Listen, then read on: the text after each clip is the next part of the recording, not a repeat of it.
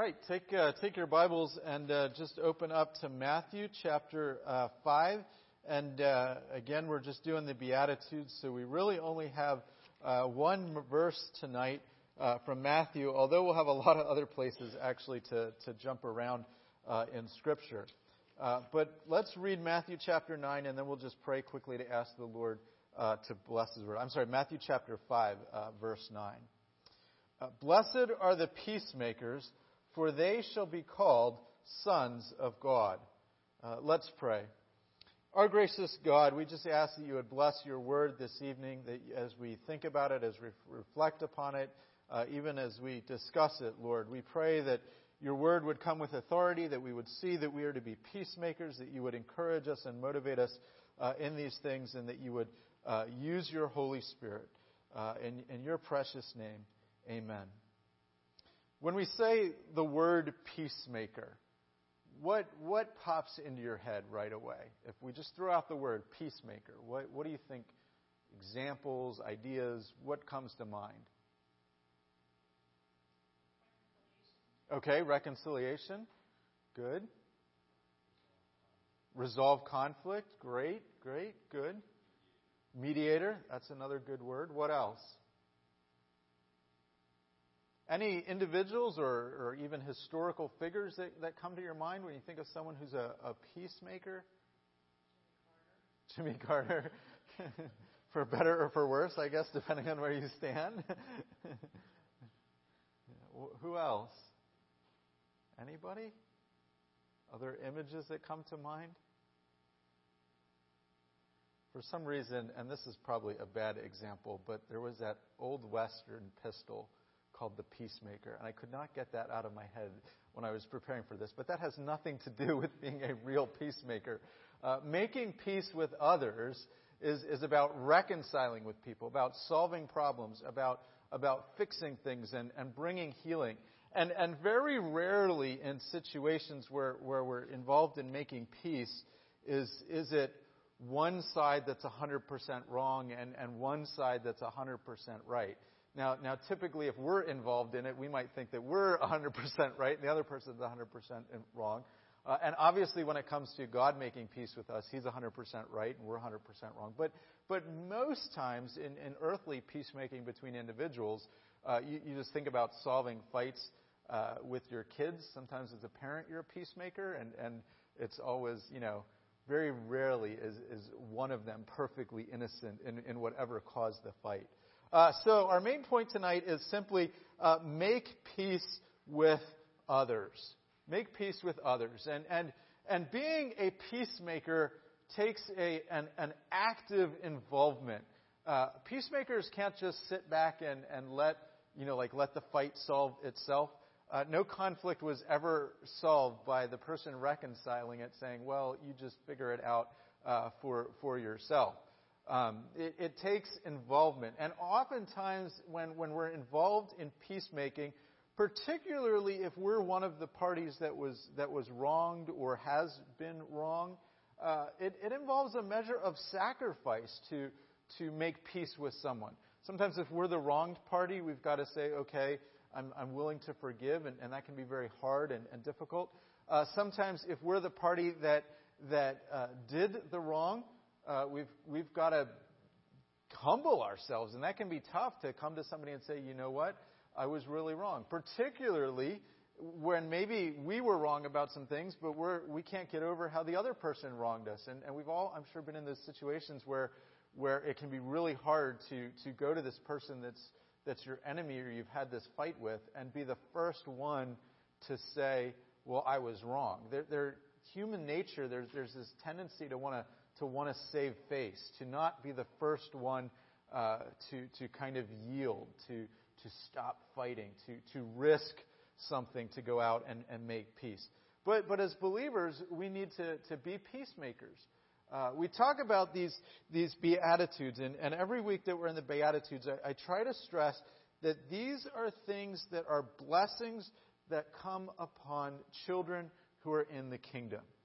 So, so these are not things, well, if I do this, I'll get saved, or, or this is what I do uh, to get blessings. Rather, it is that, that those who are repentant, these are the character traits we take on. And, and these are blessings that, that flow from God. Uh, it, it is a blessing to be transformed by Him and, and being transformed by Him and then living in, the, in, in these ways, taking on the behaviors of, of godliness and the kingdom of God. There is a blessing if we are, are people who make peace. And in this passage, the blessing is that we shall be called sons of God. Uh, and, and we'll talk about this a little later, but just kind of to introduce it, it, it doesn't mean that, well, this is how I get my adoption or how I get into the family of God. But it's, it's more of this idea of when people see me making peace, they'll say, wow, they have a godly character being a son of something or, or someone is, is not here a, a, reference to genetics or anything like that. It's a reference to bearing the traits, looking like someone. And we need to keep that in mind because as you think about making peace, and this is kind of the first thing tonight, God is the one who makes peace with sinners. So the reason we'll be called sons of God is you think about the character of God. And, and I think when we think about all the attributes of God, all the, the imagery of, of God in, in the scriptures, you know, being a king, uh, sometimes in the Old Testament, but even in the New Testament, sometimes being a, a warrior, uh, being a refuge, being all of. One of the ones I think we don't maybe emphasize enough is God being a peacemaker. I mean, I mean just think about what that means for a minute. God and, it, and it's very easy as, in biblical language to conceptualize him as a king, right? But then being one who, who comes down and, and makes peace uh, with enemies. Typically, in the ancient world, kings would crush people by their might, by their power. And it's like, well, if you don't bow to me, I'm just going to steamroll right over you. Uh, but a peacemaker isn't someone who just runs right over people when they, when they don't get their way. Um, so, uh, numerous times in Scripture, God is called a God of peace. Uh, if you want to write some of these down, I'll, we'll just, I'll just read them off and, and then read the verse to you. Uh, but Romans 15:33, Romans 15:33, may the God of peace be with you all. Amen. Romans 16:20, the God of peace will soon crush Satan under your feet. The grace of our Lord Jesus with you. So here's this imagery of triumph and Satan being destroyed and, and being crushed under the saints of believers. Believers ultimately will triumph over Satan. But, but God is described in there, Romans 16.20, as a God of peace. 1 Thessalonians 5.23, Now may the God of peace himself sanctify you completely and make your whole spirit, soul, and body to be kept blameless at the coming of our Lord Jesus Christ. 2 Thessalonians 3:16 now may the Lord of peace himself give you peace at all times and in every way, and the Lord be with you all. 1 Corinthians 14:33 For God is not a God of confusion, but of peace. 2 Corinthians 13:11 Finally, brothers, rejoice, aim for restoration, comfort one another, agree with one another, live at peace, and the God of love and peace will be with you. I think we're more used to talking about God being a God of love, and, and rightly so, than we are about thinking about God in terms of being a God of peace. How is God, let me ask you this, how is God a God of peace?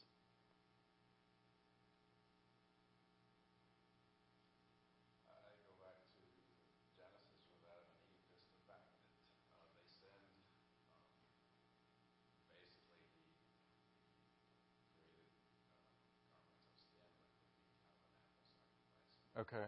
Kind of met them, um, you know, obviously they disobeyed because done anything. Right. Yeah, Adam and Eve in the garden, that, that's a great example. I mean, they were in rebellion, and even though he judges them and kicks them out of the garden, yeah, he, he makes peace.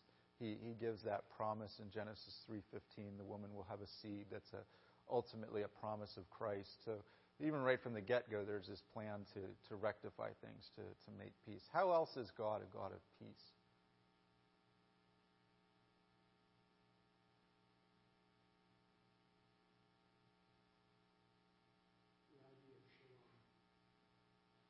Want to, want to elaborate that a little bit. well, shalom is what, you know, the, the book of Ruth.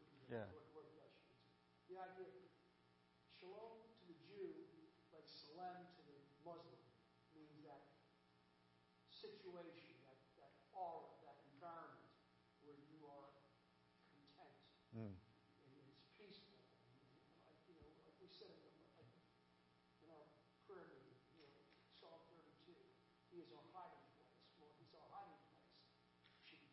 Yeah, And, uh, peace, contentment, all of this. that's what we want. We really Yeah. want that. We don't want anxiety. We don't want. We just want peace. Yeah, It's like we fall asleep at night, dead tired. You know, you just peacefully go to sleep. I, I think especially in our day and age, people running to and fro from this and that, and you have technology and everything just goes faster and faster. I, I think that's one of the biggest needs in our, our culture, this idea of peace. And, and, and it, you know, it overlaps with that idea of contentment, something that, that, that satisfies us, that, like you said, that shalom, that just calming, things are right with the world, I'm, I'm where I need to be. You, you know, you think about the new heavens and the new earth, that, that's the kind of peace slash contentment, you know, God's shalom covering covering the whole earth. Let's, uh, yeah, go ahead. Yeah. Yeah, yeah. That's actually where uh, we're going to go next. Let's uh, o- turn over to to, to Romans uh, chapter five, uh, verses verses ten and eleven, and and this really is where you know I think one of the great passages how how God is a peacemaker, um, and and we sometimes even forget I think uh, when we talk about our sin. You know, there's a lot of ways you can talk about it. You can talk about sin as being corruption. You can talk about sin as being uh, guilt. But, but we should also talk about sin as being rebellion. And, and rebellion has images of, of war and, and a lack of peace and, and being enemies. So, so uh, somebody want to read Romans 5, verses, verses 10 and 11 there? For if when we were enemies we were reconciled to God through the death of his Son, much more, having been reconciled, we shall be saved by his life. And not only that, but we also rejoice in God through our Lord Jesus Christ, through whom we have now received the reconciliation. Yeah. So, so I think Michelle had said at the beginning that imagery of reconciliation. What do you think of when you when you think of peace? Yeah, we were enemies with God. I, I mean, we were at loggerheads. There, there was there was not peace uh, between us. Uh, obviously, you know, back to the Garden of Eden, we're the ones that have rebelled against God. But but this is what our sin is, and and each one of us uh, is born under this sin. So you, you think of uh, Ephesians chapter 2, verse 3, we, we are by nature uh, children of wrath. Uh, we stand as, as God's enemies. And, and it's not, i in our sinfulness, it's not just passive enemy. It's not just, well, okay, I'm, I'm guilty of, of breaking the law. Uh, it certainly is that. Uh, but, but it's, it's active uh, rebellion. Um, so, so you think about, you know, okay, a, a person that gets pulled over for speeding, they've, they've transgressed the law, but the cop pulls you over and maybe you're nice to the cop. That's not, that, that, that's breaking the law, but that's not necessarily active rebellion. Uh, our, our sin is both breaking the law, but, but active rebellion uh, against God and, and against His goodness and, and against His kindness.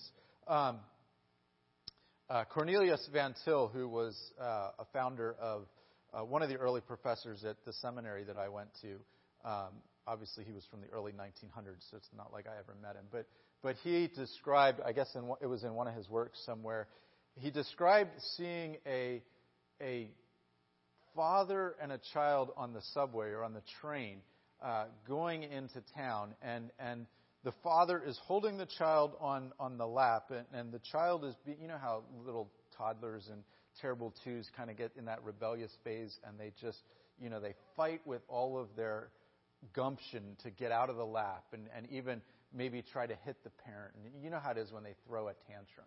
Uh, and, and he says, you know, in effect, that is who we are in our sin. You, God is the gracious, caring creator who who in him, you know, the scriptures say, in him we live and move and have our being. Uh, the, the, the sinner draws breath every day because of the, just the general goodness and kindness of God. And, and what do they use that breath to do? To, to actively rebel against God. The, that child is, is upheld in the lap of his, his father. And what are they using all of that care to, that the father is giving them to do? To, to actively strike out against the parent. Uh, that's what our sin is. That, that is the, the, the, we're not just sitting there, okay, I'm in this state of sinfulness. We are actively subverting God, or trying to, anyways, and you, you know, we're, le- we're leading a rebellion. It's, it's, it would be like if we lived in France during World War II and, and you know, you were, you were hiding out and you're rebelling against the German government and, and, you know, there it was a good thing to be in rebellion. But imagine if it was a good, kind king and here you are plotting to do bombings and plotting to, to subvert the government and overthrow it. And, and that makes us an enemy. You know, when the cops arrest you know, domestic terrorists here in the United States, we go, this is horrible. They're rebelling against our good laws. You know, despite everything that we might think is wrong with America, we, we also look and we say, God has given us so much good things. It's wrong to rebel. Well, how much more is it when we rebel? So, so for while we were enemies, we were reconciled to God by the death of his Son. How much more are we now reconciled? uh, now that we are reconciled, shall we be saved uh, by his life? And so some of this is what Paul is doing is looking forward to the future coming of, of the salvation we have. And the idea is if we were enemies and God made peace for us, how much more now that we are in this position of being children of God will we be guaranteed that, that salvation, that, that full outcome? You know, if, if God could come and and reconcile himself to us and us to him while we were in open rebellion, don't you think he's going to take those of us that he's adopted as his children now, now that we're in the family? I mean, he, he took us from being enemies to being in the family, which is, you know, metaphorically speaking, that's a huge move. How simple is it for him to take us now that we're in the family and say, well, I'm going to finish what I started? You know, if I could come this far, don't you think I'm going to do do the rest. And, and that's, that's kind of what Paul is, is getting at here. Notice it says, We were enemies. Uh, while we were enemies, we were reconciled to God. God is the one that draws us to himself through the death uh, and resurrection of Jesus Christ. Christ's blood uh, paying uh, the penalty for sin on, on the cross. God did not sit around and, and wait for us to say to him, I surrender. I'm, I want to make peace with you. And, and then God, it's not like God waited for us to, you know, raise, raise the white flag and say, you know, what are, what are the terms and conditions of, of ending this war? And then he says, oh, okay, well, you're ready. Now I will, I will send the Lord Jesus Christ to die on the cross and we'll, we'll take care of sins. God actively goes out and seeks to make peace by sending the Son to die for us while we were enemies and in rebellion. So, so it's not like he waits for us to, you know, like in war where you, where you beat down the enemy and then the enemy is ready and, and they'll finally listen to the terms and conditions. This is God going on a peacemaking mission against people that are, that are trying to do everything they possibly can to stop this peace and to live in open rebellion. That's the kind of peacemaking that God does. And now you think about that, and you think about who do I need to make peace with? And what do I need to be willing to do to make peace? Sometimes we say, and, and I've, I've been guilty of this, you know, like, well, I'm not going to make peace until they're ready to come to me. It's just too much work. Uh, they're not going to listen. And sometimes we have to be the ones that, that extend the overture first and, and even raise uh, the white flag, so to speak. Let's uh, Colossians chapter one. Let's let's flip over to that. And uh, somebody want to read that when they get there? Not the whole chapter, but but verses 19 to 22 of, of Colossians chapter one.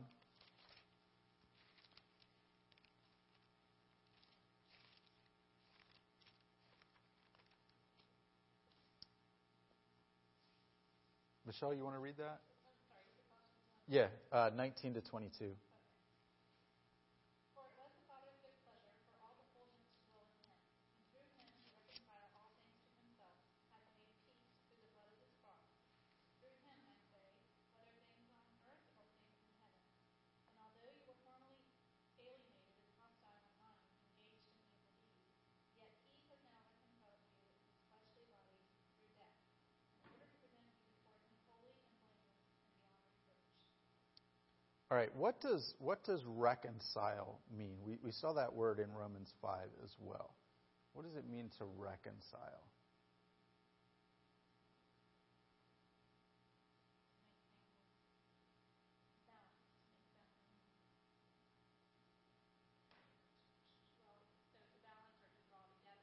Okay. Yeah, balance, draw together. Good. Any other? Nancy? Restore a relationship. That's a great way to think about it. Yeah. Yeah. Um, end hostility. Uh, you know, reconciliation is, is the idea of, of making peace, uh, ending anger or war, extending, uh, extending friendship, bringing estranged people back together. You think about a family reconciling, solving differences can include can include reconciliation. Um, sometimes, you know, we, we think about reconciliation in terms of of part of the peacemaking process. Maybe is to to pay back debts or or give something up because of the way that you've wronged someone else.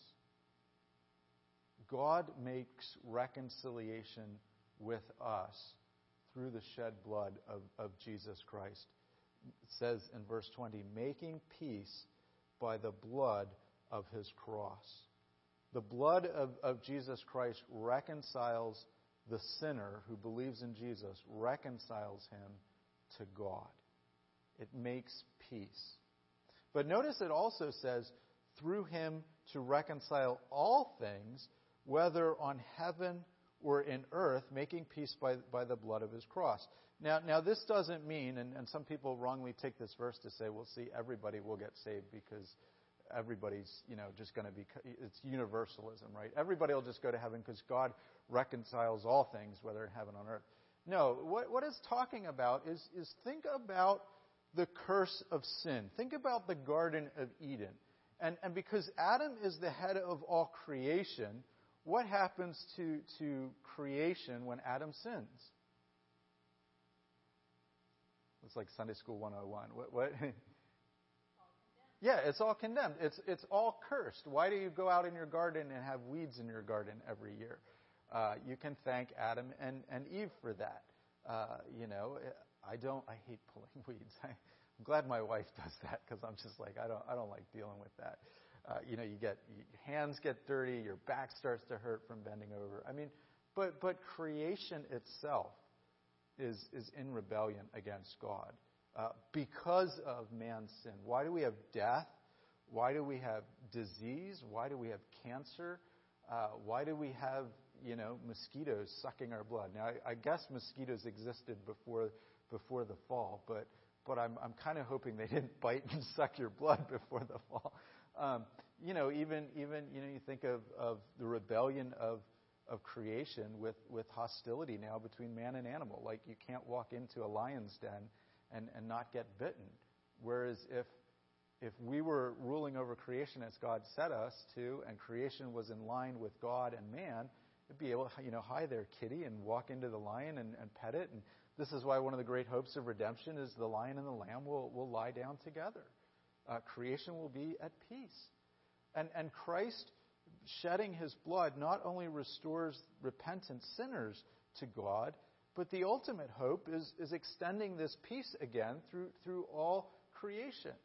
Now, it has to be first God making peace with man, and, and we need to accept uh, what Jesus has done on the cross. Otherwise, uh, we, we, still stand under condemnation.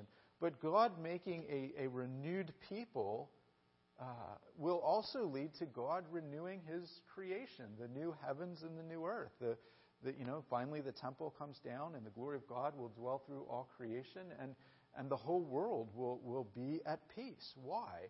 Because God in Christ is reconciling uh, all things to Himself. And part of this, you know, we've been talking about the kingdom of God in Sunday school. Part of this is this is Jesus as the king. He ends up fulfilling Psalm 8. You know, all things are put under his feet. He's, he's the true human being. He's going to be the second and, and greater Adam.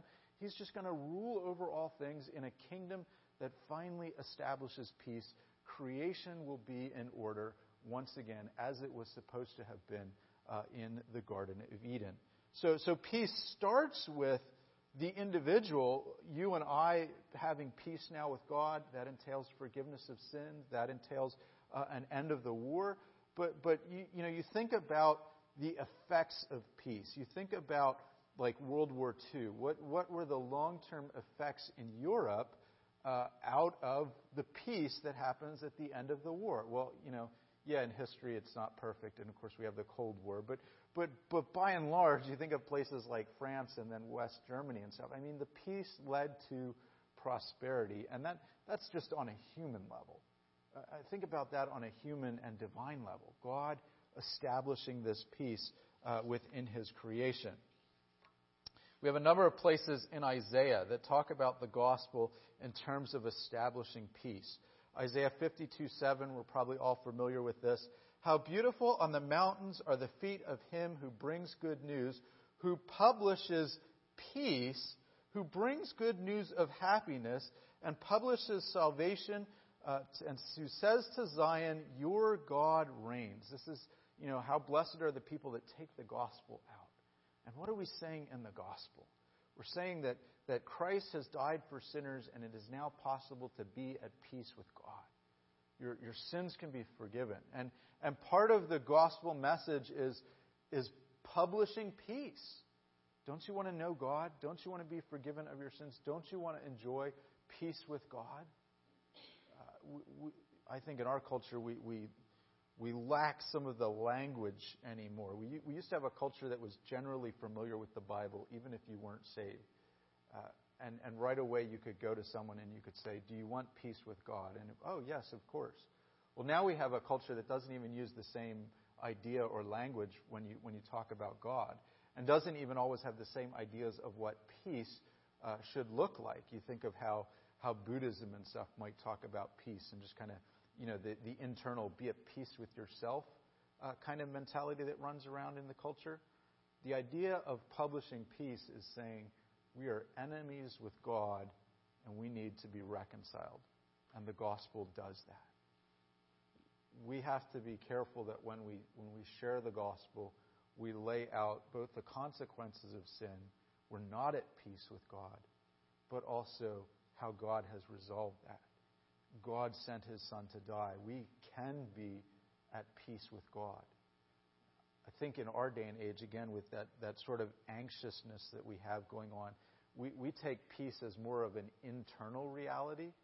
You know, I feel at peace. I've spent time meditating today or, or whatever. Kind of I quieted my own heart and soul. Um, but peace really begins with a reconciled relationship with God. It's, it's, if I can use it this, say it this way, it's an objective reality first before it's a subjective reality. It's, it's a, a change in my status with God before it becomes a feeling in my heart. Does, does that make sense? And, and I think sometimes in our day and age, peace is all about this internal side of things. And, and so much so that people can talk about being at peace without even actually talking about uh, the gospel or God. Isaiah 53 5, he was pierced for our transgressions, he was crushed for our iniquities. Upon him was the chastisement that brought us peace. By his wounds we are healed. This is just getting back to the blood of Christ. How is peace made? Christ's blood is shed. The punishment that we deserve is poured out uh, onto Christ. Isaiah 54:10 for the mountains may depart and the hills be removed, but my steadfast love shall not depart with you, and my covenant of peace shall not be removed, uh, says the Lord who has compassion on you. And this is talking about God restoring the sinner and, and bringing God's people back, uh, and this covenant of peace can't be removed. Isaiah 57 uh, I have seen his ways, and I will heal him. I will lead him and restore comfort to him and to his mourners, creating the fruit of the lips. Peace, peace to the far and to the near, says the Lord, and I will heal him. So, second this evening, so we talked about how God makes peace, and God makes peace on that, that sort of vertical level, if you will, you know, God in heaven and us here on earth, and, and peace is made that way. Uh, I want to talk next about how peace is made sort of on a, on a horizontal level. The fact that we have peace with God means that we should have peace with other people, particularly those of us who share in the blood of the Lord Jesus Christ. So, uh, just uh, language again from Isaiah, uh, Isaiah chapter 9, verses 6 and 7. We're all familiar with this from, for, for the Christmas season, but listen to what it says. For to us a child is born, to us a son is given, and the government shall be on his shoulders, and his name shall be called Wonderful Counselor, Mighty God, Everlasting Father, Prince of Peace. Uh, and of the increase of his government and of peace, there will be no end on the throne of David and over his kingdom to establish it, to uphold it with justice and righteousness from this time forth and forevermore. The zeal of the Lord of hosts will do this. I think sometimes we, we just, you know, and, and maybe I'm wrong about this, but I wonder sometimes, like, do we really notice all the times that Scripture talks about peace and, and all the ways that it, that it uses it? I mean, there are a lot of, of verses that have to do with God uh, dealing uh, with peace. I mean, I read a few from Isaiah, but it's, it's fascinating when you, when you like dig into the context and look at the larger picture there that's going on. Inside the church, then, Jesus is our peace. Uh, let's go to Ephesians chapter 2. And uh, would someone like to read verses 11 uh, through 17 of Ephesians chapter 2?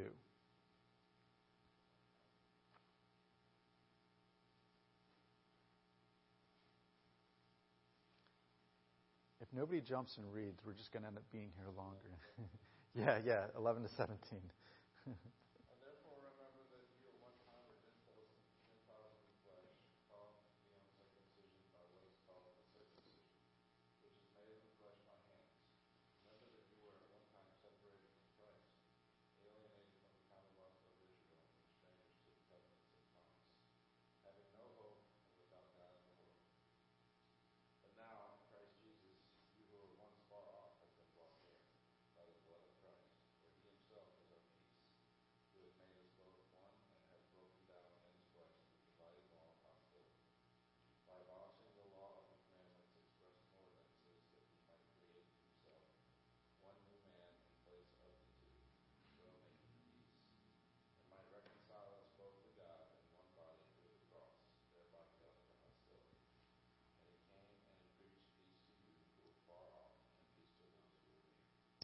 So, who are the two people here, people groups, that are not at peace, have a general hostility between them?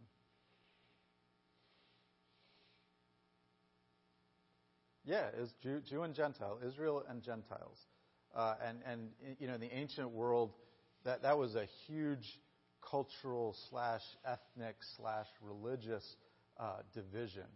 Um, you know, a, a modern day analogy might be between, you know, modern day Israel and the Palestinians. You think about how long the warring has, has gone on and, and the fighting, and, and to even just try to get, to get two groups of people to sit down in the same room and negotiate peace, you, you just think about how hard it is.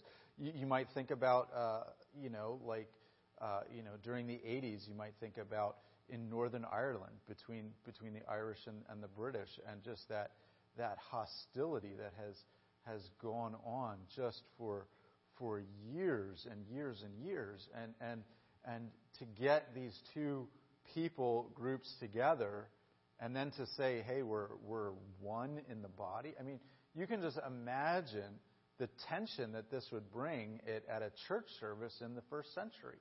You know here you are you've been a good jewish person all of your life uh, you heard the gospel, you heard that Jesus is the Messiah, you say, hey, this makes sense. This is the fulfillment of, of the Torah. This is, you know, this is all the promises that God has given us. Wow, I believe these things. And then you're going to have this Gentile come in and, and sit down uh, near you and, and have communion with you. Uh, these, these dirty people who don't keep the law, who, who lived their entire lives ceremonially unpure and, and you know, they're, they're pagans. Do you know who they worship before they came to our church service? Uh, and you want me to, to eat a meal with them? This is, you know, one of the things going on in Galatians that, that you know, you realize they've eaten pigs and ham. I, I would, I'm a good Jewish person. I, w- I would never do that. You know, maybe even somebody saying, you know, my great great great granddaddy fought with the Maccabees, and his great great granddaddy was fighting for the Romans and trying to kill my family. And you want me to get along with them and, and be together in the family of God? How does Jesus make peace between these two people? The cross. Yeah, the cross.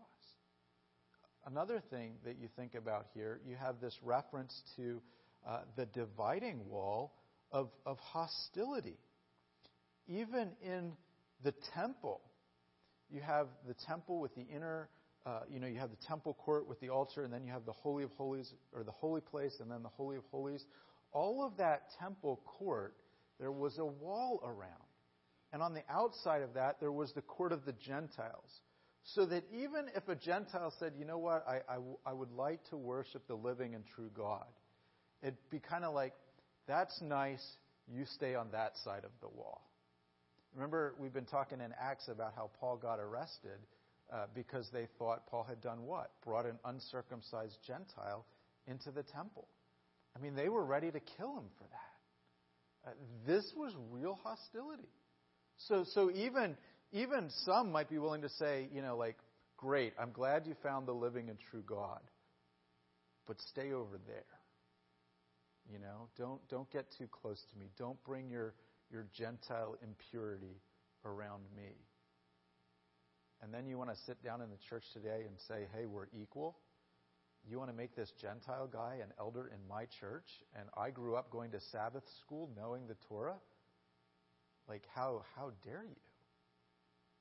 Um, it, it, you know, there are, I think, modern day analogies to how we think about race, how we think about people from, from other places, how we think about people who grew up Christian versus people who didn't grow up Christian. And, and you think of the, the unbeliever who comes to Christ and they, they walk into the church with a tattoo on. Oh my goodness, you know, they're not, they're not clean and pure like I am.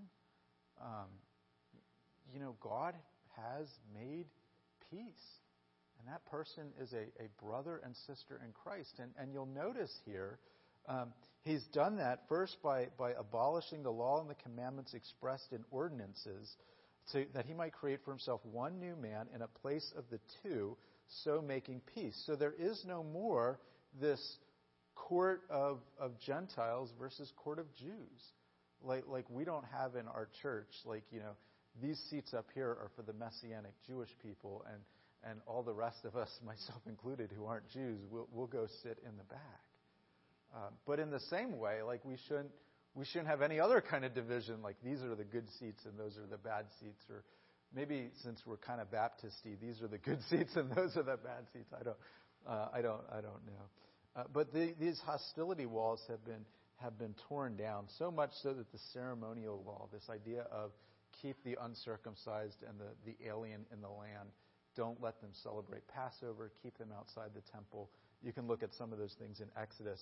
But Jesus is the peace. And the way he's done this, it says first in verse 16, that he might reconcile us to God in one body through the cross, thereby killing the hostility. So notice, notice what, what happens here we, we are reconciled to God. There is that, that vertical aspect of the relationship. But then, because we're reconciled to God through the shed blood of Jesus, through the cross, we are in one body. So the way God reconciles us is He puts us in Jesus Christ, and every believer is in Jesus. But the effect of that is every believer is in Jesus meaning some of us aren't closer to Jesus than other people. There aren't two bodies, you know, like one group of people is in Jesus and they're Jewish and they're more special, and one group of Jesus uh, is in Jesus, but there are those Gentiles that we don't know. We, we're together now. We are one body of, of Christ. Uh, so it's like this. It, if I have peace with God and I'm in the body of Jesus, don't you think I ought to have peace with somebody else who's in the same body of Jesus as me? I mean, that is the foundation for peacemaking. And that's how we're supposed to be peacemakers. So, verse 17, he came and preached to you who were far off and peace to those who were near. Uh, there, it's going back to some of the early things in the chapter. that the Gentiles really were alienated from God. They really were, you know, they weren't under the Old Testament covenant promises. Most of them had never heard the word of God. They didn't have all those things that, that if you grew up uh, an Israelite, that you that you you knew just by heart. Never had celebrated Passover. Didn't know what it was. So you have these people who are near to God that have, you know, they, they grew up just in a, you know, like we would say, like in a Christian home. They grew up hearing the Word of God. They, they generally knew who God was. And when the Messiah comes, they hear this message of peace, they hear the gospel, and they believe. Then there are these people that, that grew up, if you will, far from God. They went to the pagan temples. They, they ate, they did all the, not only the ceremonial uncleanliness, but, but they did all the other pagan sins. Maybe, you know, even sexual immorality or, or all kinds of other things. And God has come now in the gospel and preached peace to them. And guess what? We both have the exact same peace with God. Doesn't matter if you were close to hearing about God when you heard about Him, meaning like you grew up in a good Christian home or environment, or if you were, humanly speaking, far from God, as in like no one had ever told you these things and it was completely alien to you, and, and you, you went from being really way out there in rebellion to being, wow, I'm close. It, it doesn't matter. It, and it doesn't matter, you know, it doesn't matter when we think about Christian testimonies, it doesn't matter how much sin you had in your life before you were a believer because we were all sinners. Like, we don't get to say, uh, you know, well, I grew up in a good home. That makes me a better Christian off the bat. I had I didn't have as far to come. You're, you, you're kind of worse because you came from further away from God, from, from stronger or more prominent rebellion than I ever experienced.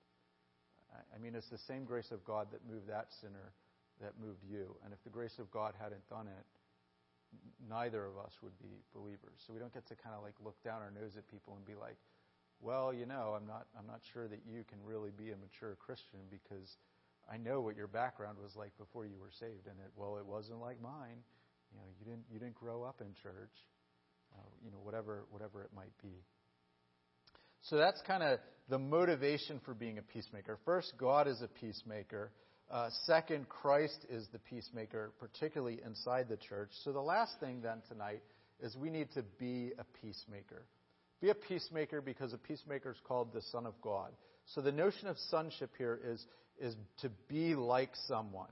Uh, John 8:44, Jesus says to the, to the Pharisees and the Jewish leaders, "You are of your father the devil, and you will and your will is to do your father's desire." Now, physically, biologically, is Satan the father of any wicked person or, or sinner? Like biologically, no, right? He's a fallen angel. They can't have they can't have kids. But this idea of Satan is your father is this idea of you act like him, you live like him, you are doing what he does. You are, you are, in a sense, bearing his image by the way that you're living.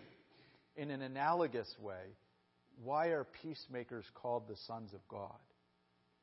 Peacemakers are called the sons of God because it's you're, you're bearing his image. You're, you're doing what he does. Now, now, as a Christian, you are a son of God. You are legally adopted into the family, and there's that, there's that transition there from being outside the family to being in the family. But, but as Jesus is talking about it here, is it's, it's like we would say to someone who goes out of their way to show kindness, be like, wow, that, that's really godly. Wow, you're, you're really showing Christ's love. It's, it's this idea of you're, you're bearing his image. You're, you're being a, a child of God. And, and you all want for your own children that they would they would, you know, live the way you've raised them to live, you know, when they get in trouble. That's not the way we raised you. Uh, you, you want them to, to carry the better things in your personality and your dreams and goals and desires and, and moral compass, you want them to carry that on. We raised you a certain way. In the same way, it's this idea of you're in the family. God wants us to look a certain way in the family, and that's being a peacemaker. So, let me, I have a couple uh, scenario uh, ideas for when we have to make peace, but let me just kind of maybe be a little more uh, discussion oriented. What are some ways that we have to work at making peace with others? And if you have a personal example of maybe someone that made peace with you and it surprised you, or maybe you had to sacrifice something to make peace with others, you're, you're welcome to share it. But what are some practical ways that we can be peacemakers?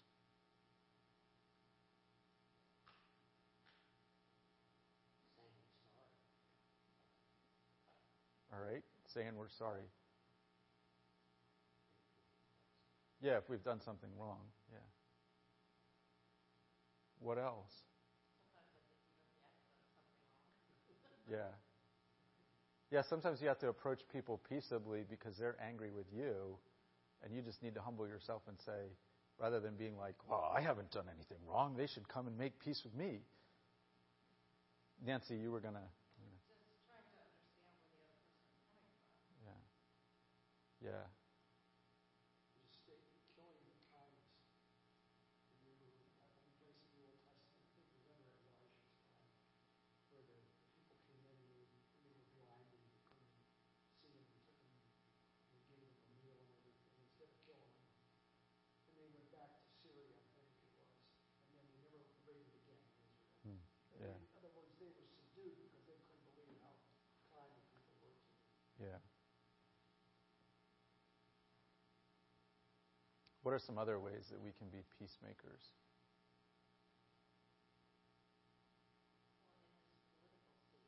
Well, in this political season, just respecting that different people see things differently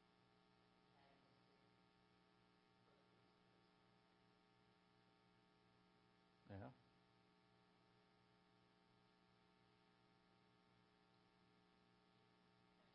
in antagonistic approaches. Yeah. humility, putting others before your own desires sometimes can make it disruptive. Yeah. I had a pastor who, who mentored me, and um, he said, you know, when you're a pastor, believe it or not, people come to you with complaints. You know, I know that's shocking, but, um, but, but he said, oftentimes,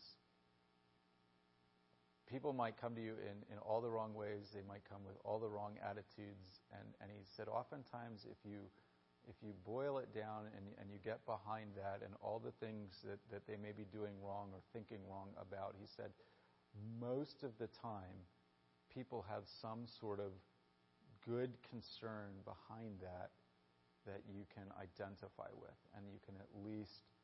It, it's kind of that idea of, of trying to see where they're coming from.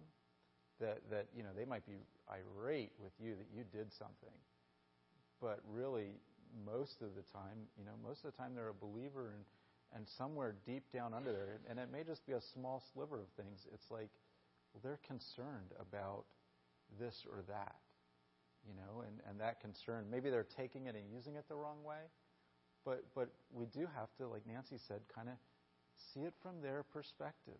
You know, like why is this bothering them? Why are they so upset about it? Rather than just being like, oh well, they're just being stupid and ridiculous all over again and and but okay, well, what what's making them think that way? And and if you can find something where you can at least identify with them, you can at least in some way hear their concern, and, and maybe you can't advocate the solutions that they want, but you can at least say, you know, your concern is good. I'm I'm listening. I I hear what you're saying, and and you can just be compassionate uh, towards towards them. Yeah.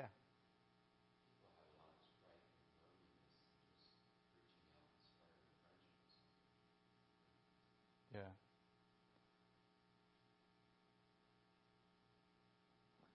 Couple, couple other scenarios. So I, I think one good scenario where we need to be peacemakers is if you've been wronged by someone, oftentimes we need to go to them and, and see uh, what we need to do to, to make amends.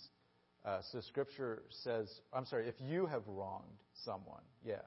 Uh, so Scripture says, owe nothing to anyone except to love one another, for he who loves his neighbor has fulfilled the law. Uh, you think about Zacchaeus when he comes to repentance, and, and what does he say he'll do? You know, if I've cheated anybody, I'll, I'll pay them back uh, four, four times what I owe them. So, so sometimes peacemaking really does mean humbling ourselves and, and getting down there and saying, I really wronged you, and, and there's no reason that you should forgive me, but, but what can I do to make this right? I, I think the hardest situations are, are when both people feel this need to kind of save face. And, and it's kind of like playing that old game of chicken where like nobody wants to break away first because uh, you want to you want to have that dominance over the person. You want to win this, and and so you you might say, well, okay, I did a little bit of wrong, but but but they really wronged me. You know, they wronged me more than I wronged them, so I should they should come to me.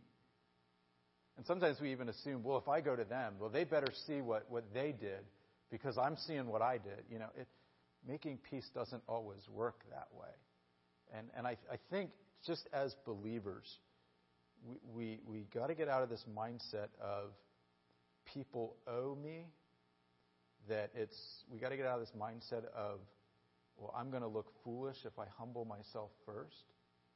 You may have a scenario where you have to go and tell someone you did something wrong, and they might say, you know, they might just get all prideful about it and be like, "That's right, you know, you you really wronged me," and so that you, you might never get them to come and say, you know, ideally making peace is about both reconciling, but but we just know how life happens, and sometimes that person, they might be totally clueless about how they wronged you, and you'll go to them and you'll you'll say you're sorry for what you've done and make peace and amends for what you've done, and they'll just be totally clueless to how they offended you or upset you or rubbed them the wrong way.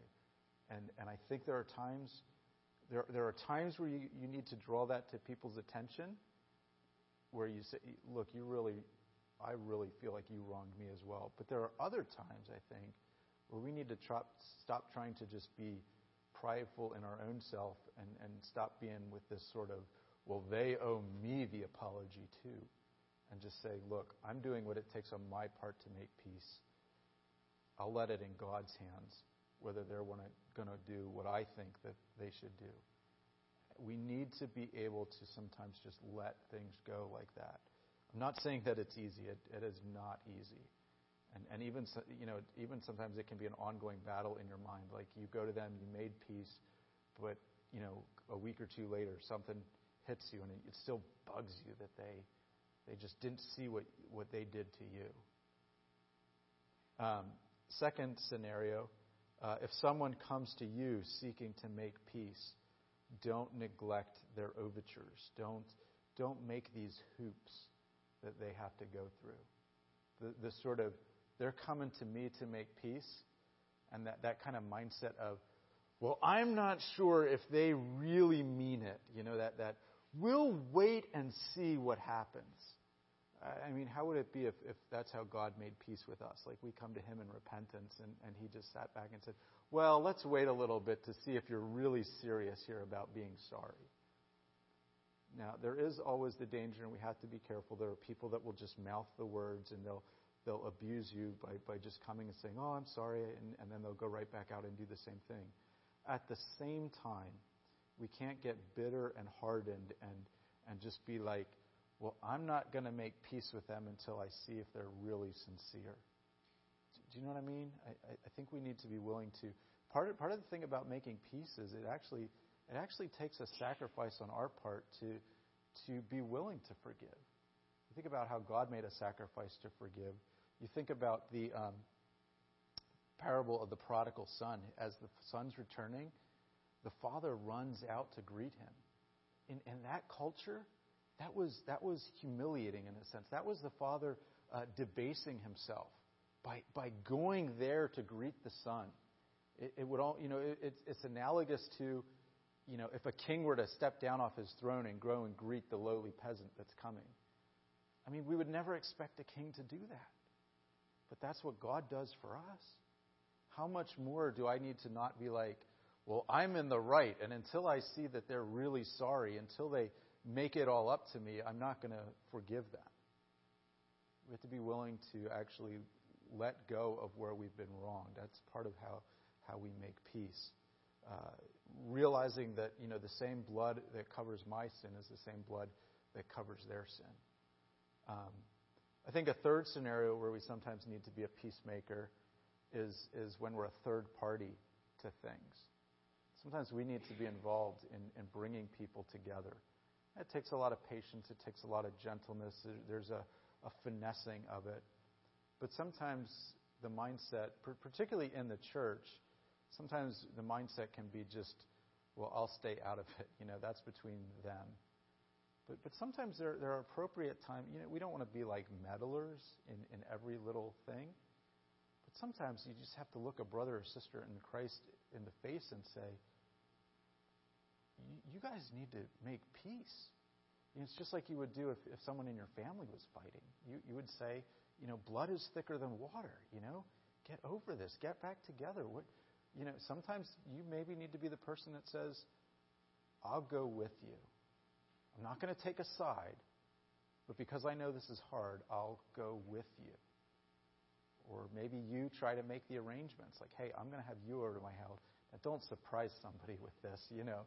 Oh, hey, what are you both doing here? But, but sometimes you, you say, look, you know, why don't we just get together over a cup of coffee, just hear each other out? Maybe you even are a little bit of a go between, and you say to one person, I know this person, I know they mean well. I know they wronged you, but I know they mean well. Or you say to the other person, you know, well, you know, maybe if you took the first step, you know, maybe they would be willing because I know they're hurting just as much as you are. And sometimes when, when there's people at war, we can be so overcome by how hurt we are and how wronged we've been that we, we almost don't see how the other side feels the same way. So that it, it's no, no side is willing to kind of drop the weapon first because they're afraid they'll be taken advantage of. I think that's one of the things about, about peacemaking that's, that's the hardest. Being willing to kind of go first and say, yeah, maybe we don't have the best of track records, but, but I, especially if you're a brother or sister in Christ, I need to make peace with you. And I need to, to try to trust you here a, a little bit. There's a lot we could say about Scripture about living at peace with all men. As much as possible, live at peace with all. Um, but, but I tried to focus most of my stuff on on applications uh, between believers tonight.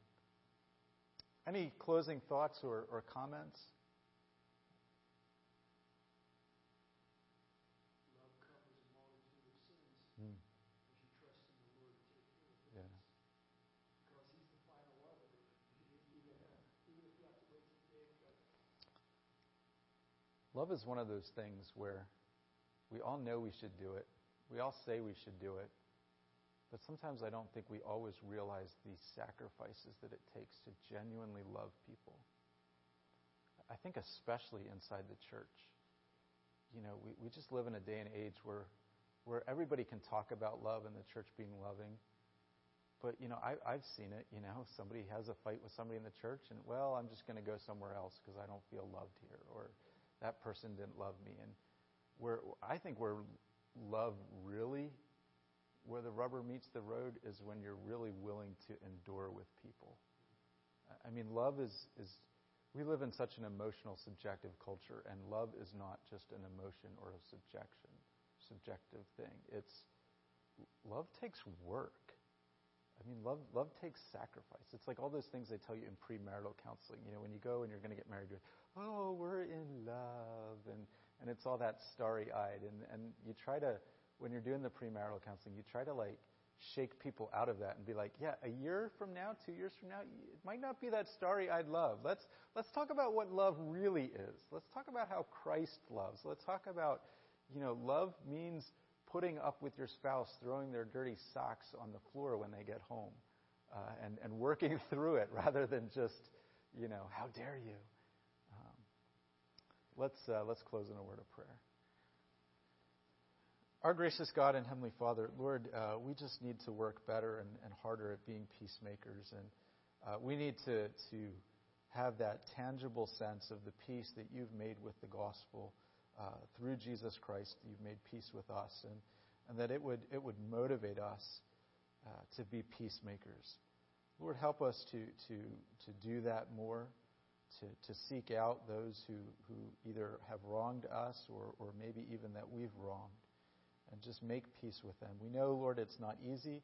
Help us to be diligent with it. Help us to be patient. Sometimes peacemaking is a, is a process, a series of steps. It doesn't happen all at once. But help us, Lord, in, especially inside the church, to just pursue peace with one another, to really love each other, and, and even do the sacrificial, Christ like things where we need to. In your name we pray. Amen.